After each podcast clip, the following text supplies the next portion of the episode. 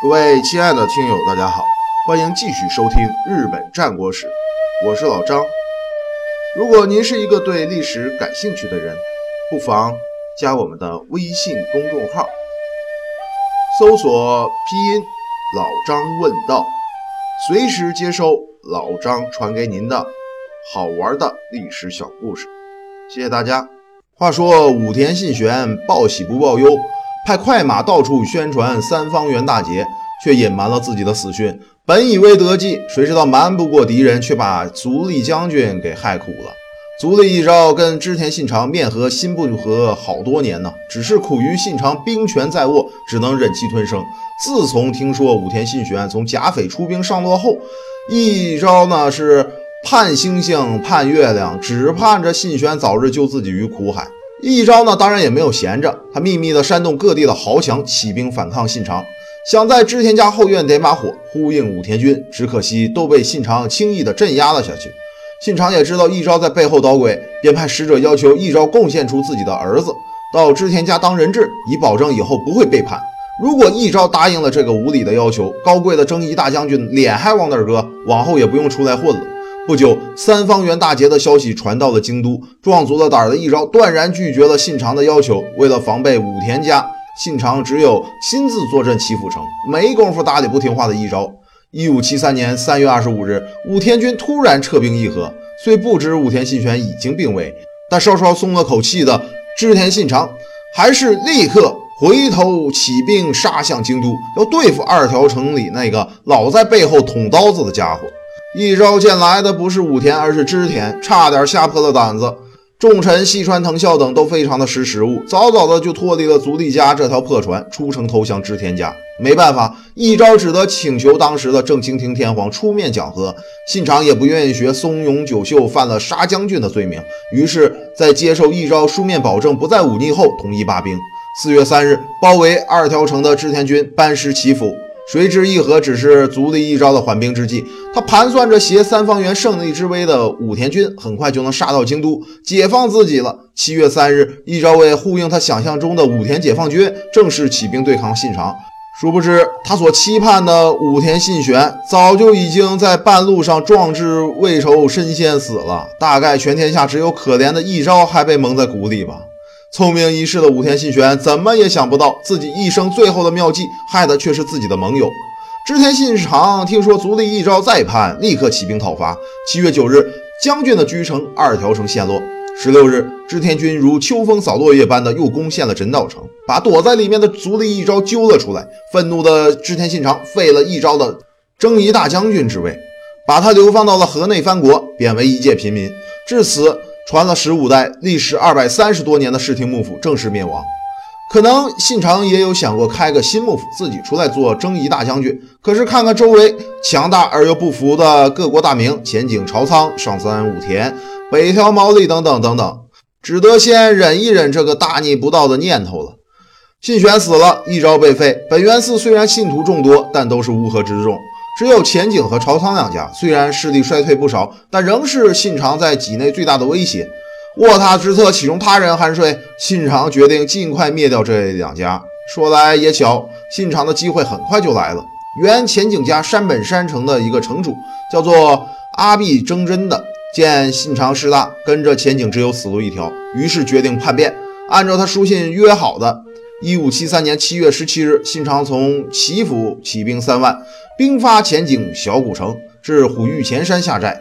前景军此时仅剩五千余众，长征不敢应战，连忙派人请朝仓的援军。虽知此时出战不利，但朝仓一惊，不顾家臣们反对，还是亲率一万五千人马驰援小古城。朝仓家上下都明白，这是一次有去无回的远征啊！朝仓军开到小古城之北的。北田上山时，才发现织田军已经占领了山田山，切断了他们进城的路。这时，在小古城附近，除了大悦城和丁野城，几乎已是处于孤立状态。大悦城是朝仓家设在晋江的军事基地，而丁野城由朝仓家的另一盟友平泉寺的僧兵把守。信长决定拔掉大悦城和丁野城这两个钉子，把小古城彻底包围起来。八月十二日夜，风雨大作，信长判断此时呢。敌军防守一定松懈，于是带上一千兵马，偷偷的摸上了大悦城。果不出所料，大悦城的守军已经早早睡下。等他们发觉织田军来袭，仓促应战已经来不及了。大悦城守将被杀，余兵溃散，织田军趁势也攻下了丁野城。至此，小谷城里的前景长政已经是上天无路，入地无门。朝仓义景见入不了城，而野战也只有被织田军吃掉的份儿，于是决定先撤回越前，再做打算。织田军的将领们见朝仓军要撤退。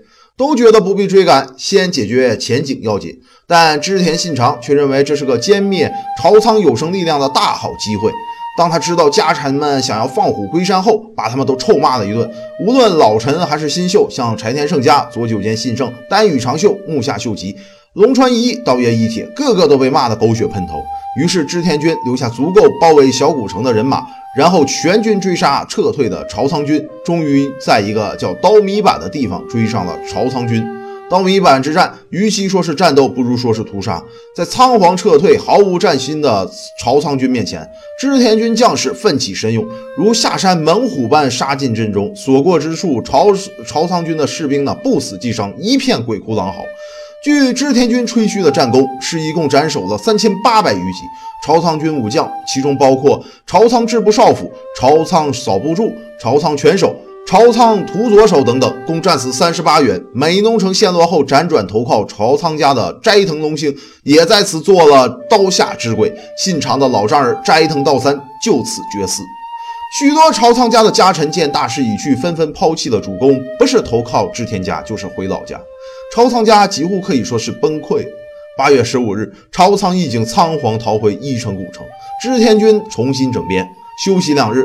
十七日，织田军杀到伊城古城下。这时，义景的堂兄朝仓景敬找到如热锅蚂蚁上的义景，劝他放弃伊城古城，到越前北部的大野盆地坚守，召集溃兵，联合盟友平泉寺，以图日后卷土重来。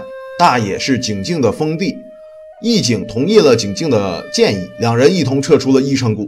八月十八日，织田军攻入伊城古城，复仇心切的信长一把火又烧了伊城古城，熊熊大火烧了三天三夜。可怜朝仓家几代心血建造的这个小京都啊，在织田军的烧杀抢掠下化为灰烬。再说逃出伊城谷的朝仓义景，欣慰的以为在危急关头还有一个堂兄可以依靠。谁知景靖早就已经被木下秀吉收买，骗义景出逃的目的就是让织田军顺利的攻下伊城古城。八月二十日，两人逃到大野，义景夜宿六坊贤松寺。半夜里，寺外忽然枪声大作，朝仓景敬带着两百多人包围了贤松寺，要捉拿义景。义景这才知道上了当，无路可逃的义景在寺里头切腹自杀。临死前，义景留下一首打油诗。七转八倒四十年中，无他无字四大本空。这真是义景一生的绝妙讽刺啊！八月二十四日，无耻的叛徒景靖以堂兄的首级为礼物，向信长投降。义景的儿子、母亲被景靖交出后，也全被杀害，朝仓家灭亡。八月二十七日，信长回师小古城。会合负责包围工作的木下秀吉，对前景家做最后一击。可是信长的妹妹阿市还随着夫君前景长政躲在小井城里，投鼠忌器。信长想干脆就让长政投降吧，换取阿市的平安。可是长政呢，对投降不屑一顾。在诀别了阿市和他的三个女儿后，长政把他们都送出了小古城，交给了木下秀吉。劝降无效，织田军继续猛攻小古城。九月一日，兵危将寡的小古城陷落，前景长政和父亲前景久政先后切腹自杀。长政时年二十八岁，长政的长子万福丸，信长的亲外甥，被俘后也受到了畸刑，前景家随之灭亡。信长任命从朝仓家投降的旧臣前波吉继。为越前代守护，暂时管理越前藩国。因为木下秀吉在对前景朝仓的战争中居功至伟，信长命秀吉做了晋江长滨城的城主，把整个晋江藩国封给了秀吉。由这时起，秀吉改姓羽柴，据说此姓是秀吉从织田家重臣柴田胜家和丹羽长秀两个人的姓中各取一个字起的。前景朝仓灭亡了，信长的包围网。分崩离析，得意洋洋的信长率胜利之师回到齐府。他的下一个目标就是包围网中最后的势力本院寺和一向一揆众。消灭前景家后，织田军乘势兵下南进江，扫清周遭的反对势力。奸诈的松永久秀见包围网势力几乎玩完了，于是再次向信长投降。令人惊讶的是，一向对敌人和部下严苛的信长，竟然原谅了松永久秀。一五七三年九月二十四日。不可一世的织田军在返回岐阜的途中，意图顺便扫荡了伊势长岛的一向一葵。想不到在一葵众的奋力抵抗下，织田军又栽了个大跟头，重臣林秀贞之子林新次郎战死。一五七四年的一月，信长在祈福大宴群臣庆祝新年，席间信长请出了三颗镀金的人头骨。面对惊愕不已的群臣，信长解释说，此三颗头颅乃是。前景长政、前景久政和朝仓义景的信长将他们涂了金漆，并撬开了头盖骨，做了三面九盏。有些家臣差点吐了出来，可是酒性大发的信长硬是用他的头骨九盏给每一个家臣灌了一杯酒。从此，信长的刻薄凶残、没有人性的传闻，天下无人不知。这段轶事最早出现在江户时代的小说中，正史中则不见记载，有可能是后人为了夸张信长的性格而做的文学加工。七月，信长派兵第三次攻打伊势长岛，这次信长是动真格的了，他动员了织田家几乎所有的部将，想一劳永逸地解决这股令人头痛的邪教势力。织田军七万大军分四路包围了长岛。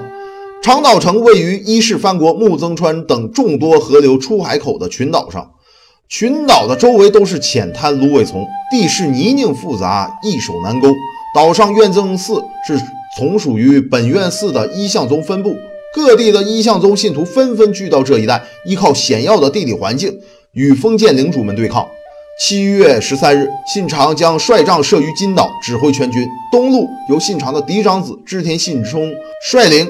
猛将森长可、池田恒星等负责，西路是老将柴田胜家、左久间信胜、道爷一铁等，南路由龙川一义、林秀贞并水军将领酒鬼加龙的舰队，而北路由羽柴秀吉和他的同母异父的弟弟羽柴秀长带领一般猛将，如丹羽长秀、不破光志、佐佐成正、前田利家等率先发起攻击，四面围得如铁桶般相似。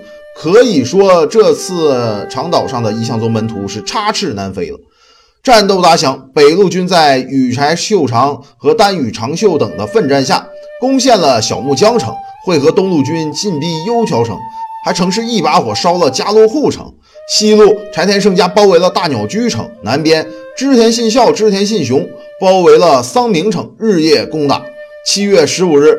酒鬼加龙水军加入了战斗，在织田军高大的安宅船面前，一向宗门徒的小舟如怒涛中的树叶，经不起风雨。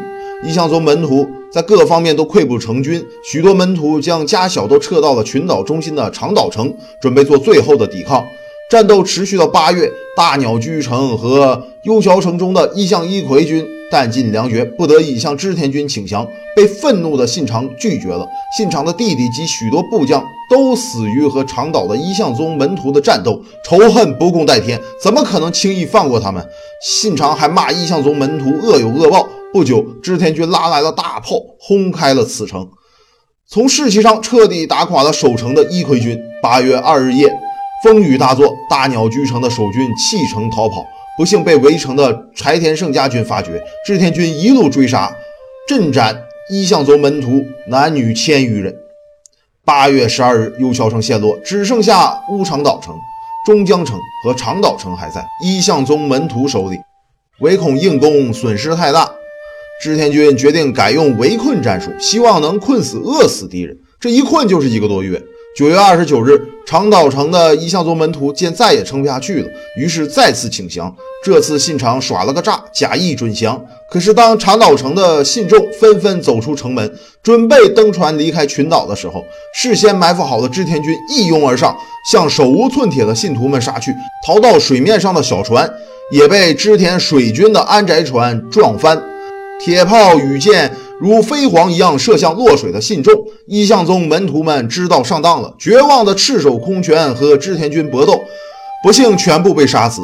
乌长岛城和中江城里的一向一葵众见眼见这惨绝人寰的大屠杀，恨得咬牙切齿，双目喷火。他们决定誓死不降，信长也懒得和他们啰嗦了，将这两座城的城门用木栅栏封死，然后四面放火。被困的一向宗信徒们在烈火中口诵南无阿弥陀佛，从容赴死。此一役，织田军共杀死一向宗门徒男女老幼两万多人。伊势长岛的一向一葵被平定，但是织田家的损失也是惨重的。信长的庶兄弟织田信广、金田秀成、叔父和几个堂兄弟等好几个亲族战死，更不用说无数将兵了。